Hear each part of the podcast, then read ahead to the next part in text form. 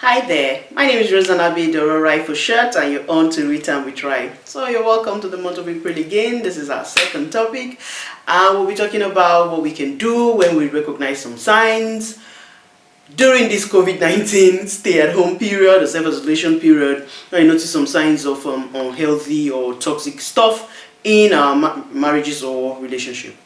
Um, I would want to talk first communication because communication is the basics of every relationship. So I want to talk about proper communicating.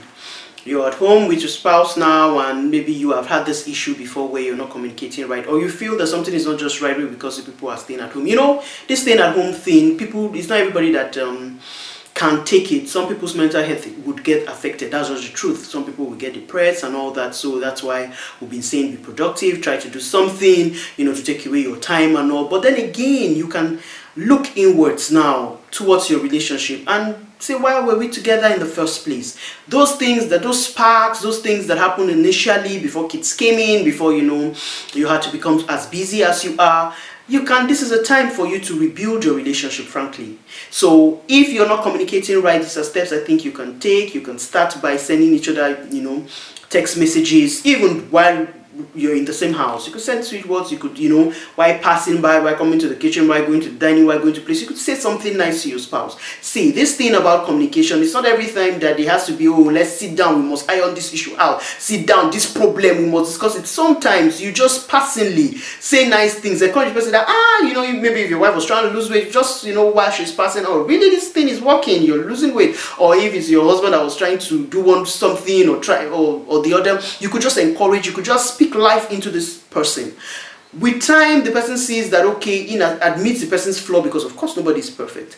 Admits the person's flaws, you're seeing something positive. This should be a time where you see positive things. I'm not saying you won't bring up issues where they where, where you see it or where you guys need to talk about it but when you're when you're always always on the negative it's always the negative thing you're bringing up always the negative thing you're bringing up even when you're genuinely saying something the person will mind will be locked up we know the person won't want to listen to you because it'll be like mm, this person wants to come with trouble again. And you know that's how the person will be praying for this COVID-19 to be over so the person can run out back to the office or wherever the person used to be. So this is even in as much as you want to say something, you want to correct something, it's a time to say positive things to your spouse. And we ladies, I understand that maybe now your husband is more at home and all that, and so this is maybe this is the time you want to get back at him, maybe where he wants to talk to you now, because of course, you know, he's bored, so he has to look for someone to just before he goes mad. And maybe he wants to talk to you, and you answer saying, Oh, it's now you know that I'm around Abi because COVID 19 has made you to stay at home now, so you want to talk to me and all that. See,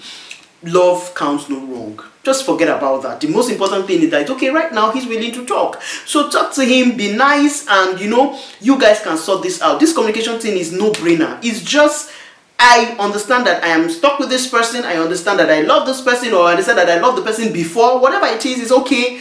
Okay now this person is the you know father or mother or whatever to my kids. Okay i need a healthy environment for my children. I need a healthy environment for me too for your mental health. So this is something you just sit down and you know leave grudges away sit down discuss with this person and say nice things see this thing about marriage the person can be like the way you discuss with your siblings so it's not a function of because it's you, you're married to the person you must now okay you, you, everybody must not be on attention to to listen or to talk it must be a serious thing no you guys can casually talk over meals. You can casually, you can even watch a movie together. Some couples cannot remember when last they watch a movie together. You can watch a movie together. You can do something. You can even read books together. It's possible. Just look for something that is of interest to both parties and you guys work at it. See, communication is easy. From there, it will build. I cannot just tell you that, oh, work on your communication. So sit down and say, look, we have communication problem. We must begin to talk. Mm -mm you can begin to subtly, you know, solve this communication by looking for something that both of you love, something that both of you like doing. With there, with that, you know, maybe when you guys are watching a movie, you must talk, of course, about the movie. Me, I cannot keep quiet when I'm watching a movie. I don't know some people do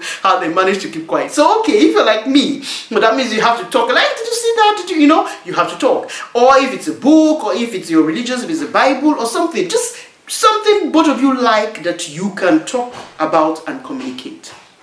And the next one on this video, I'm just going to talk about two in this video because I really need you to to this is a call to action. If you truly know that you have communication problem, please just try these tips that I've said. Look for something. The person is passing. Say something. Don't just listen without you know talking without putting it to action. And please comment. Let me know how you're really spending your this COVID nineteen with your spouse. You know what are you guys doing together? What are you you yourself self you know improvement, self development? What really are you doing? I'd like to know because you listen to me. Let me know something about you too. So you could write in the comment section or you could please share this video with someone. But let me know what you're really doing to help you stay sane because it's really crazy. You know, where you know that okay, you really can't go out how you would have loved to. Even those people who stay at home normally, but at least you know you're not confined. Is just like, you know, I want to go out, but I really can't, you know, I have to calculate how I go out and stuff. So let me know how you're spending it. And then the next one that I really want to talk about is this guilt tripping thing.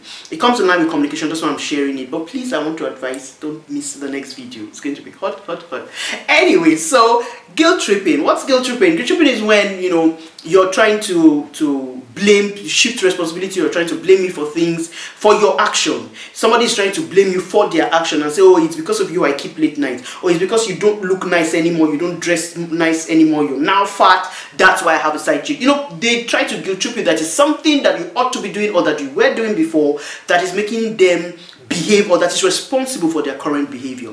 Look, that thing is unhealthy in relationship, and I know most people are going to be going through this this COVID-19 period because a lot of uh, men want to justify the, the, the reason why they really were going out and say, oh look at you, you're you're you're now you know you're now tired up or you now look you know look unkept or whatever. The truth of the matter is, if a woman has so much to do, house chores, um maybe her own self-development things, look after the kids and all. It's hard and maybe she doesn't have a help it, and you as a man is not helping. It's really hard for her to maintain it. She has to like um, work on the double, you know, to be able to still look presentable and still look good. So kudos to women who are still keeping it in as much as they have a lot of things to do.